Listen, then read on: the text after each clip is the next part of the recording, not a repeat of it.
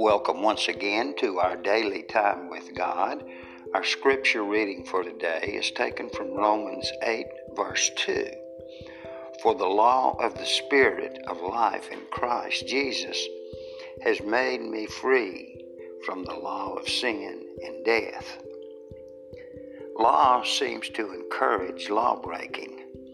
Issue a strong prohibition, and before long, somebody breaks it. Tell a little boy he must stay out of the cookie jar.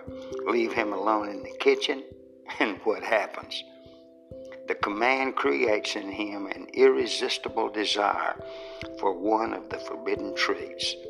He looks longingly, he yields. Had the order not been issued, the youngster may not have become an offender.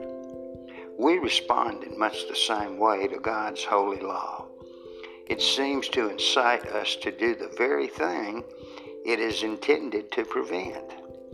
This is because another law, the law of sin and death, Romans 8 2, also operates within us.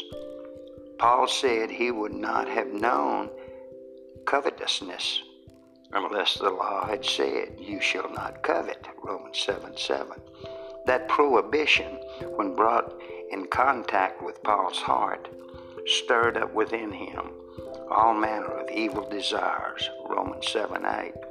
Although the law is good, it has no power to make us obedient. How then can we fulfill God's law if all it does is condemn us? We must learn to live by the law of the Spirit of life in Christ Jesus, Romans 8 2, which gives us a marvelous freedom and power. It's like flying in an airplane.